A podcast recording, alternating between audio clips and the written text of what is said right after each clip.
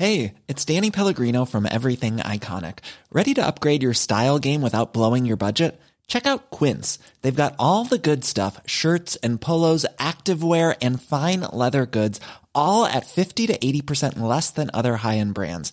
And the best part? They're all about safe, ethical, and responsible manufacturing. Get that luxury vibe without the luxury price tag. Hit up quince.com slash upgrade for free shipping and 365 day returns on your next order. That's quince.com slash upgrade.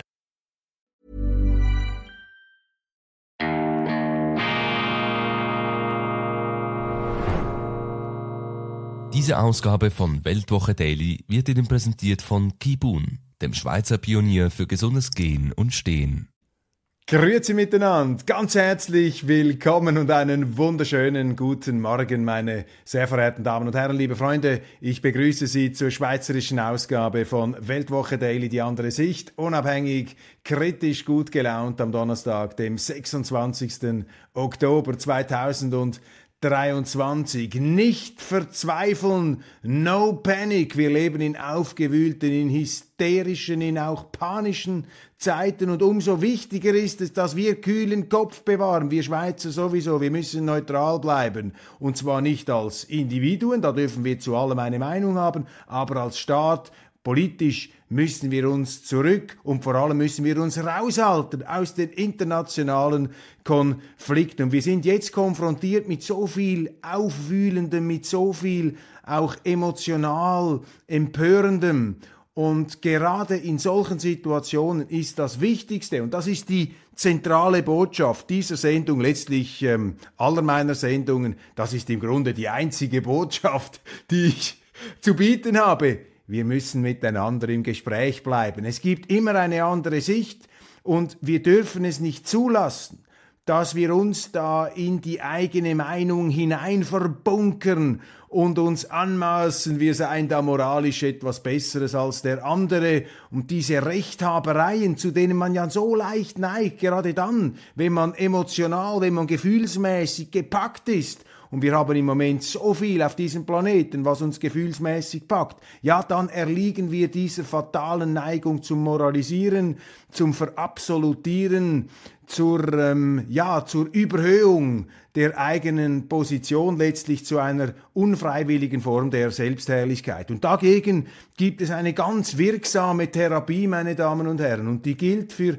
alle, ob sie gläubig sind oder nicht. Sie müssen einfach die Bibel lesen. Die Bibel ist das Manifest gegen den Moralismus. Die Bibel ist eine Schatzkammer der Weisheit mit ungezählten Geschichten, die uns alle mehr oder weniger das Gleiche mitteilen, bescheiden bleiben, demütig bleiben. Niemand hat die Wahrheit und die Moral auf seiner Seite. Der Mensch ist der himmeltraurig verloren und verirrt, aber er ist auch etwas Großartiges und er ist auch etwas Liebenswertes. Und selbst wenn uns etwas sehr, sehr fremd erscheint, so müssen wir doch immer wieder probieren, wir da die Zaungäste der Weltgeschichte, müssen wir probieren da ähm, die Antennen empfindlich zu halten und die Empathie zu pflegen, die Empathiefähigkeit des Menschen.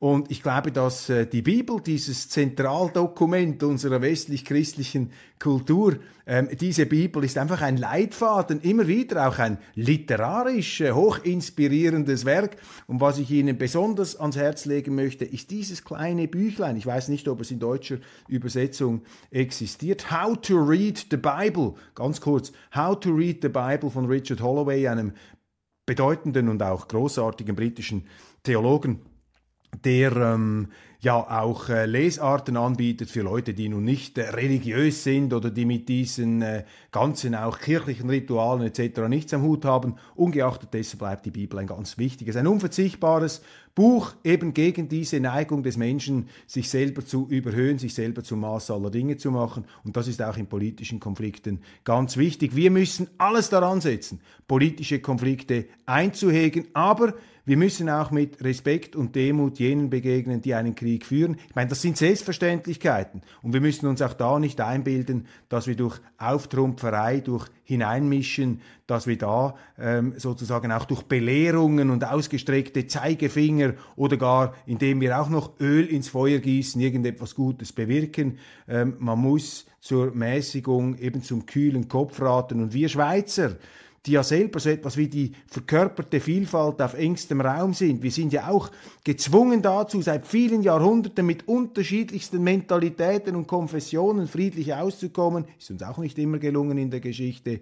Wir ähm, haben den Auftrag, gewissermaßen den historischen Auftrag, als neutrales Land hier sozusagen die Therapiestation das äh, Abklingbecken der Weltspannungen zu sein. Das Abklingbecken der Spannungen auf der Welt, das ist mir jetzt gerade in den Sinn gekommen. Also am Morgen kommen einem da schon die schönsten Geistesblitze.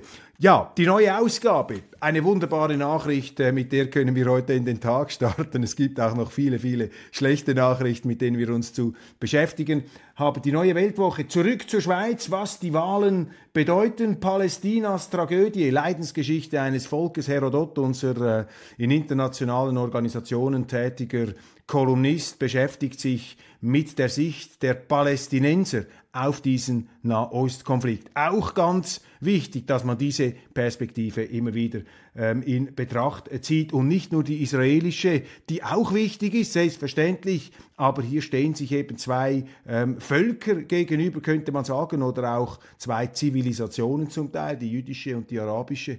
Und äh, da ist eben auch irgendwann einmal ein Kompromiss gefragt. Das ist die schweizerische Sichtweise. Der Amerikaner, der die Schweiz anprangert, Wer ist der mysteriöse Financier Bill Browder? Ein neuer Name in der Weltwoche. Raphael Lutz, äh, ein junger Journalist, ist mir empfohlen worden von unserem Autor Peter Henseler. Vielen Dank, Peter. Und ich empfehle an dieser Stelle gleich auch den Blog von Peter Henseler, Voice from Russia. Der Anwalt und Wirtschaftsexperte Peter Henseler mit seinen gehaltvollen, fundierten Kommentaren, die wir auch in der Weltwoche zum Teil abdrucken. Und Raphael Lutz äh, widmet sich nun diesem Bill Brauder, der ein großer Putin-Fan ähm, war, sozusagen ein Putin-Groupie, erfolgreicher Investor in Russland. Dann ist ihm der Teufel erschienen in Gestalt der russischen Steuerbehörden, worauf er dann äh, seine Meinung radikal änderte, 180 Grad.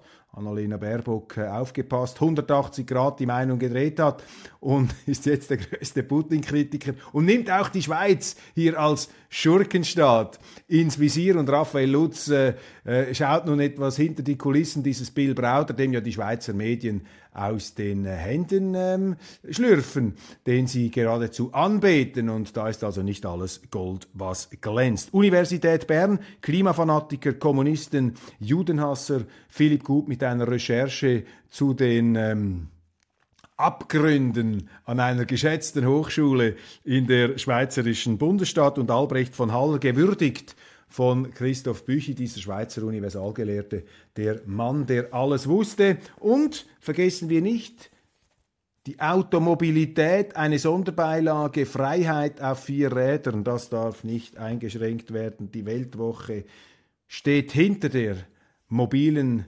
Individualität, hinter dem individuellen, hinter dem Automat hinter dem motorisierten Individualverkehr. So, jetzt habe ich es richtig ähm, hingekriegt die Nachrichten des Tages. Der große Skandal, der große Aufreger, amerikanische Verhältnisse in der Schweiz. Es stimmt nicht, was Marcel Dettling von der SVP gesagt hat. Er hat ähm, oder er wird zitiert, es sei in der Schweiz mittlerweile schon so wie im Kongo. Nein, nein, lieber Marcel, nicht die Kongolesen da beleidigen. Es ist wie in Amerika. Unsere Bundesbehörden sind nicht mehr in der Lage, die Wahlresultate richtig auszuzählen. Und wie hat dieses unfähige Bundesamt für Statistik, also der Chef, der muss jetzt zurücktreten. Also das, nach so einem Skandal, das hat es ja noch nie gegeben in der 175-jährigen Geschichte des schweizerischen Bundesstaates, dass man die Wahlresultate falsch ausgezählt hat. Das ist ja eine Peinlichkeit. Und früher hatten sie keine Computer, hatten sie keine künstliche Intelligenz. Vielleicht müsste man die menschliche Intelligenz da in Bern durch die künstliche Intelligenz ersetzen setzen. Dann käme es vielleicht besser ähm, heraus. Also das muss Konsequenzen haben und das ist ein Skandal. Das sind amerikanische Verhältnisse, meine Damen und Herren, in der Schweiz. Und ein Schuft, wer Böses dabei denkt, dass jetzt die Grünen nach mehrtägiger Auszählung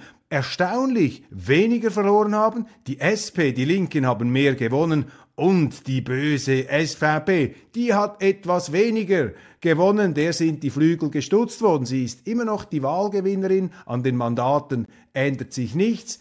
Aber durch diese statistischen Nachberechnungen ist nun das Gesamtgewicht etwas verlagert worden. Also ich plädiere hier dafür, jetzt die ganze Sache noch einmal auszuzählen. Hier ist Zweifel ähm, angesagt an der Verlässlichkeit und auch intellektuellen Redlichkeit unserer Bundesbehörden. Und das ist ja nicht das erste Mal, dass wir aus Bern in die Irre geführt werden, meine Damen und Herren. Erinnern Sie sich noch, zu Beginn der 2000er Jahre hat man die ähm, Zahlen, die Prognosen zur Zuwanderung bei Einführung der Personenfreizügigkeit um den Faktor 10 zu klein ausfallen lassen um die Leute einzulullen vor der Volksabstimmung. Das ist eine gezielte Irreführung. Sie würden sagen, das sind einfach Fehler, unabsichtliche Fehler.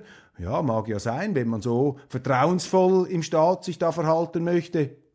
Aber das sind Irreführungen, des äh, Stimmbürgers, das sind Irreführungen des Wählers und das sind gravierende Missstände. Und ich frage mich, wie das möglich ist. Und in Bern haben sie natürlich, anstatt demütig sich Asche aufs Haus zu streuen, haben sie die Kantone beschuldigt, haben gesagt, ja, die Kantone mit ihren verwirrenden, vielfältigen ähm Millions of people have lost weight with personalized plans from Noom, like Evan, who can't stand salads and still lost 50 pounds. Salads, generally, for most people, are the easy button, right? For me, that wasn't an option. I never really was a salad guy. That's just not who I am. But Noom worked for me.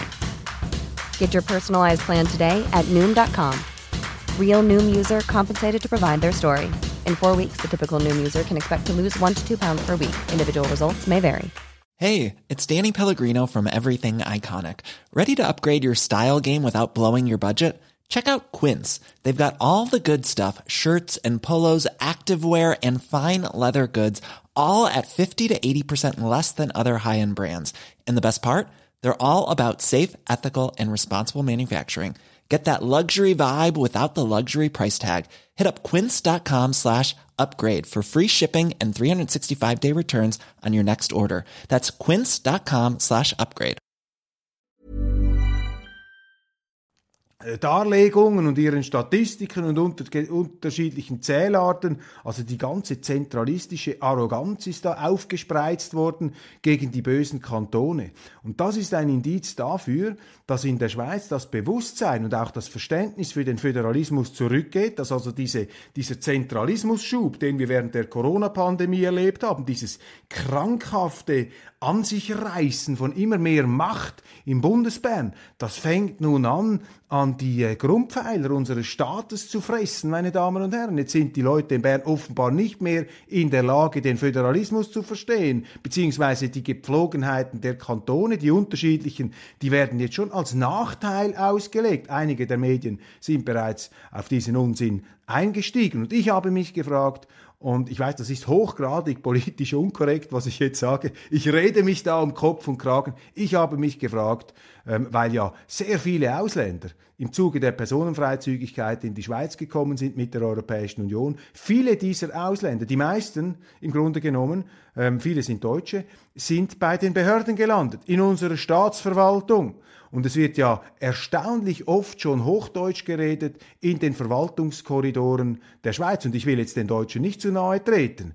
Aber äh, der deutsche Beamtenstaat ist jetzt nicht unbedingt das anbetungswürdige Ideal, das sich die Schweizer in ihren feuchtesten Träumen herbeisehnen eher etwas äh, das Gegenteil dürfte hier der Fall sein. Und ich habe mich hier jetzt einfach gefragt, aber ich weiß, Sie schalten jetzt, vor allem die deutschen Zuschauer, die schalten jetzt sicher die Sendung gleich ab. Ich habe mich einfach gefragt, haben wir mittlerweile zu viele deutsche Beamte in Bern, die einfach die Schweizer Gepflogenheiten nicht kennen? Also der Chef muss hier räumen, der Chef ist übrigens ein Schweizer, der muss die Konsequenzen ziehen und dann muss man diese Bundesämter durchleuchten, die statistisch unfähig sind. Und jetzt noch ein Wort zu den Medien. Noch unfähiger als die Statistiker von Bern sind die Schweizer Medien, allem voran das Schweizer Fernsehen. Also was die jetzt geboten haben im Nachgang zu diesen Wahlen, das ist ähm, rückwirkende Wählerirreführung. Die haben nämlich so getan, als habe es den Wahlsieg der SVP gar nicht gegeben. Man hat nur von der Mitte gesprochen, vom Mitte-Präsidenten Gerhard Pfister, dem genialen Strategen,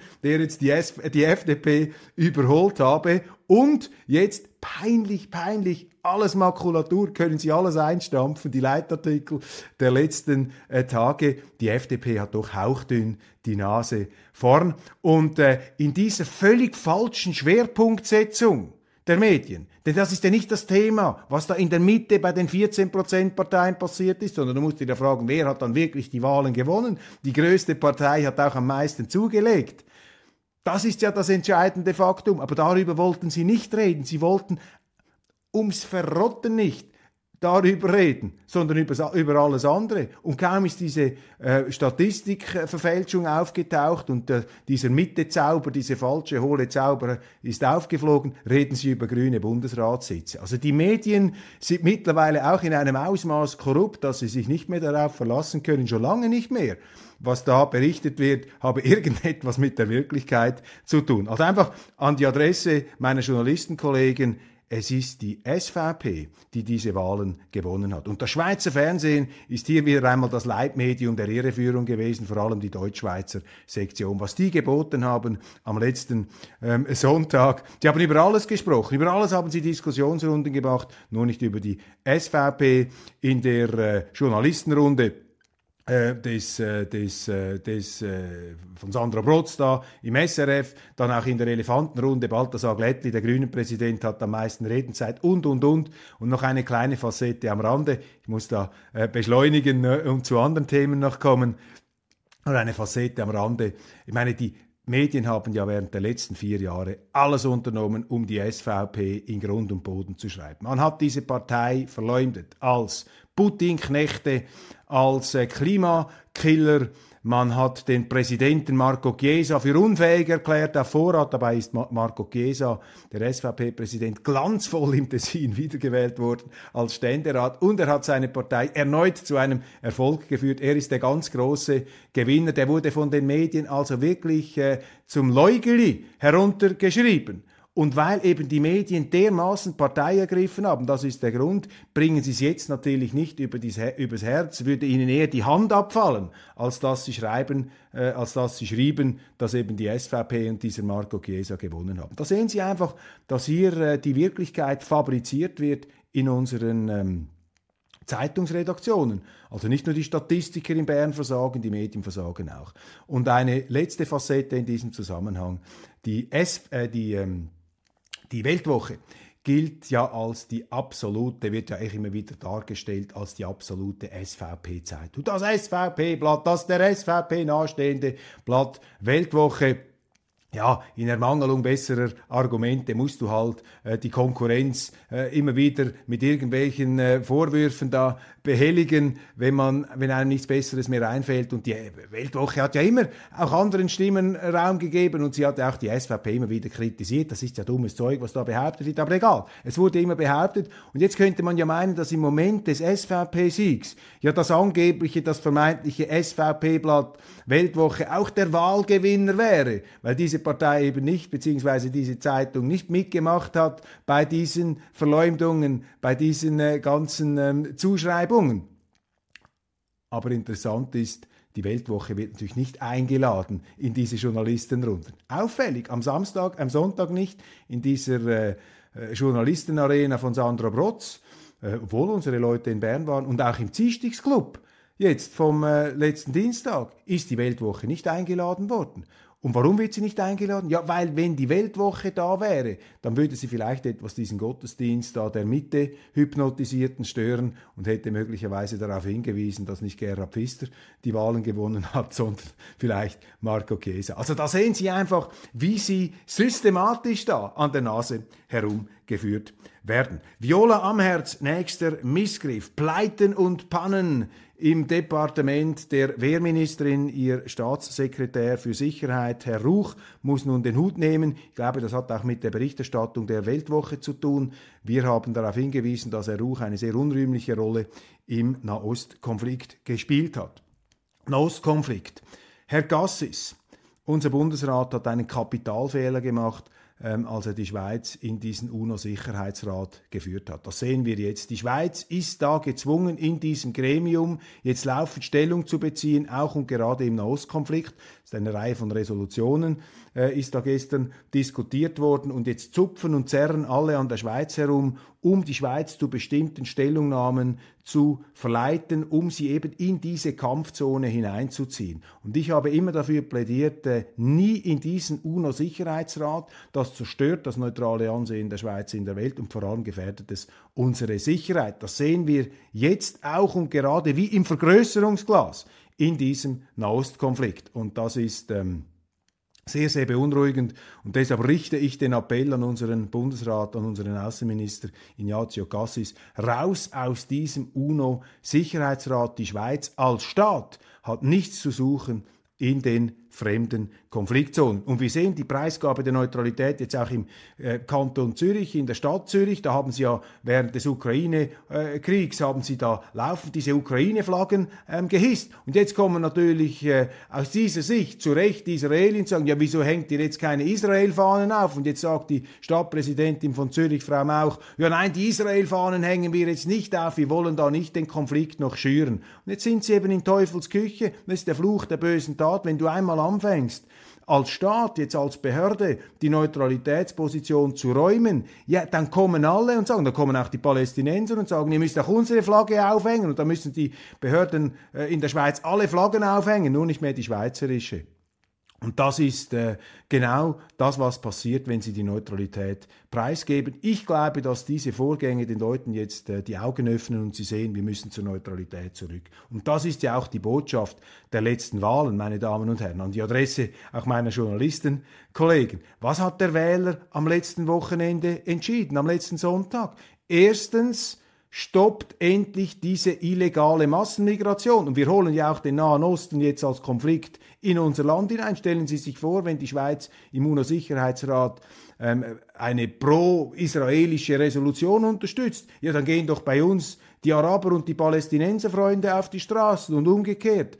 Das ist doch nicht für die Schweiz der Ort, wo sie sein will, in diesen internationalen Konfliktzonen. Wir sind der Mediator, Helvetia Mediatrix, wir sind das neutrale äh, Land, das, äh, die Therapiestation, eben die, die, das Abklingbecken dieser Spannungen. Wir dürfen doch diese Spannungen nicht auch, nicht auch noch einheizen. Also, die Migration muss hier gestoppt werden. Zweitens, aufhören mit diesen rot-grünen Energieexperimenten ins Nichts und drittens, Neutralität stärken, Landesverteidigung stärken, Unabhängigkeit stärken. Das ist die Botschaft. Wenn die Partei am stärksten zulegt, die als einzige für die bedingungslose Neutralität steht, für die Unabhängigkeit gegenüber der Europäischen Union. Aber was machen die Journalisten jetzt? Sie schreiben bereits darüber, oh, wir müssen jetzt mit der EU wieder eine Lösung finden, wir müssen uns an die NATO annähern und Balthasar Glättli ruft nach dem dritten, äh, nach dem grünen Bundesratssitz. Ich meine, das ist doch, da fängt doch bereits schon wieder der mediale politische Apparat an, den Wählerwillen zu beerdigen. Da müssen Sie, meine Damen und Herren, wachsam bleiben und notfalls auch mit Volksinitiativen dagegen ähm, dagegen halten. Viola Amherz nächster Missgriff, darüber haben wir gesprochen, dieses, dieses Departement, eine Abfolge von ähm, Fehlern, von Fehlentscheidungen. Ungeheuerliche Vorwürfe an Israel, das hat noch äh, massiv zu reden gegeben. Ich werde in der internationalen Ausgabe darauf zu sprechen kommen. Das sind die Aussagen von UNO-Generalsekretär Antonio Guterres, der äh, Israel als äh, Besatzungsmacht bezeichnet hat im Nahen Osten. Ich weiß, das ist ein Riesengebiet und alles, was man dazu sagt, ist eigentlich falsch und ähm, man bewegt sich da als Schweizer in eine Konfliktzone, wo man vermutlich naturgemäß überfordert ist. Aber ich möchte nur einen Satz äh, dazu sagen, äh, warum ich jetzt Israel nicht als Besatzungsmacht bezeichne im Nahen Osten, weil nach meinen geschichtlichen Kenntnissen haben ja bereits die Römer ähm, vor 2000 Jahren das heutige Palästina als Judäa bezeichnet. Und das haben sie eben so genannt, weil dort eben die Judäer, die Juden gelebt haben. Und wenn man den Begriff der Besatzungsmacht hier, das ist ja ein sehr politisch aufgeladener Begriff, wenn man den nehmen möchte, ja, da muss man sich die Frage stellen, wer hat denn diese Gebiete besetzt? Gut, jedes Terrain wird irgendwann einmal besetzt und es gab immer jemand, der vorher irgendwo gelebt hat. Aber in Judäa waren jetzt nach meinem Verständnis vermutlich die Juden zu Hause. Und nachher ist ja dann die ganze islamische Eroberung, Eroberung gekommen, waren die, die Mohammedaner, dann kamen die Osmanen, die über Jahrhunderte hinweg dieses äh, Gebiet beherrscht haben. Und dann war es nach dem Zusammenbruch des Osmanischen Reichs ein britisches ähm, Protektorat. Und nachher hat man ja Zuge der 20er, 30er, 40er Jahre des Zweiten Weltkriegs ist ja dann durch internationale Übereinkunft der Staat Israel geschaffen worden. Auch ja natürlich mit äh, äh, Terrorattacken. Es gab Terrorattacken auch der israelischen Seite. 1948 ein Massaker äh, gegen die dort lebende ähm, arabische Bevölkerung. Das darf nicht verschwiegen werden. Und die ähm, und der Begriff Palästinenser allerdings, der ist ja dann erst in den 60er Jahren ähm, entstanden. Also ich glaube, mit solchen Begriffen muss man aufpassen, aber ich werde dazu, äh, wenn ich dazu komme, in der internationalen Ausgabe noch etwas äh, mehr äh, zu sagen haben. Ich danke Ihnen ganz, ganz herzlich für die Aufmerksamkeit. Bleiben Sie empathisch, bleiben Sie hellhörig, bleiben Sie vielfältig, akzeptieren Sie die andere Sicht. Wir müssen im Gespräch bleiben, gerade wenn die Wogen hochpeitschen, kühlen Kopf bewahren. Ich freue mich, wenn wir uns morgen wiedersehen. Machen Sie es gut und viel Vergnügen äh, bei der Lektüre der Weltwoche.